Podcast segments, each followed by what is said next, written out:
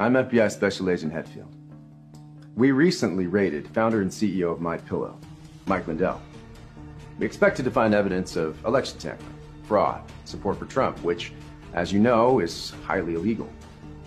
We didn't find any of that, though. What we did find was a good night's sleep.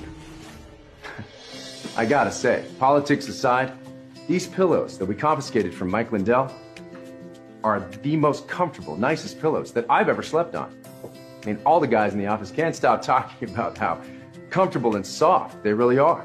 Before we rated Mike Lindell as a political stunt, I was using a competitor's pillow. It was not a good pillow. Ah, I can't sleep. How can I sleep? Knowing I'm just a political arm of the Biden administration.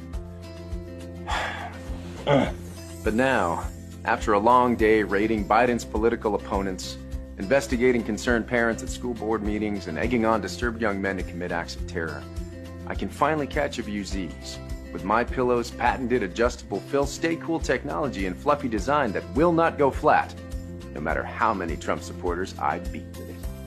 Where were you on January 6th? Scum! You want me to do it again? I'll hit you again! Is that what you want? Go ahead! It's so comfortable.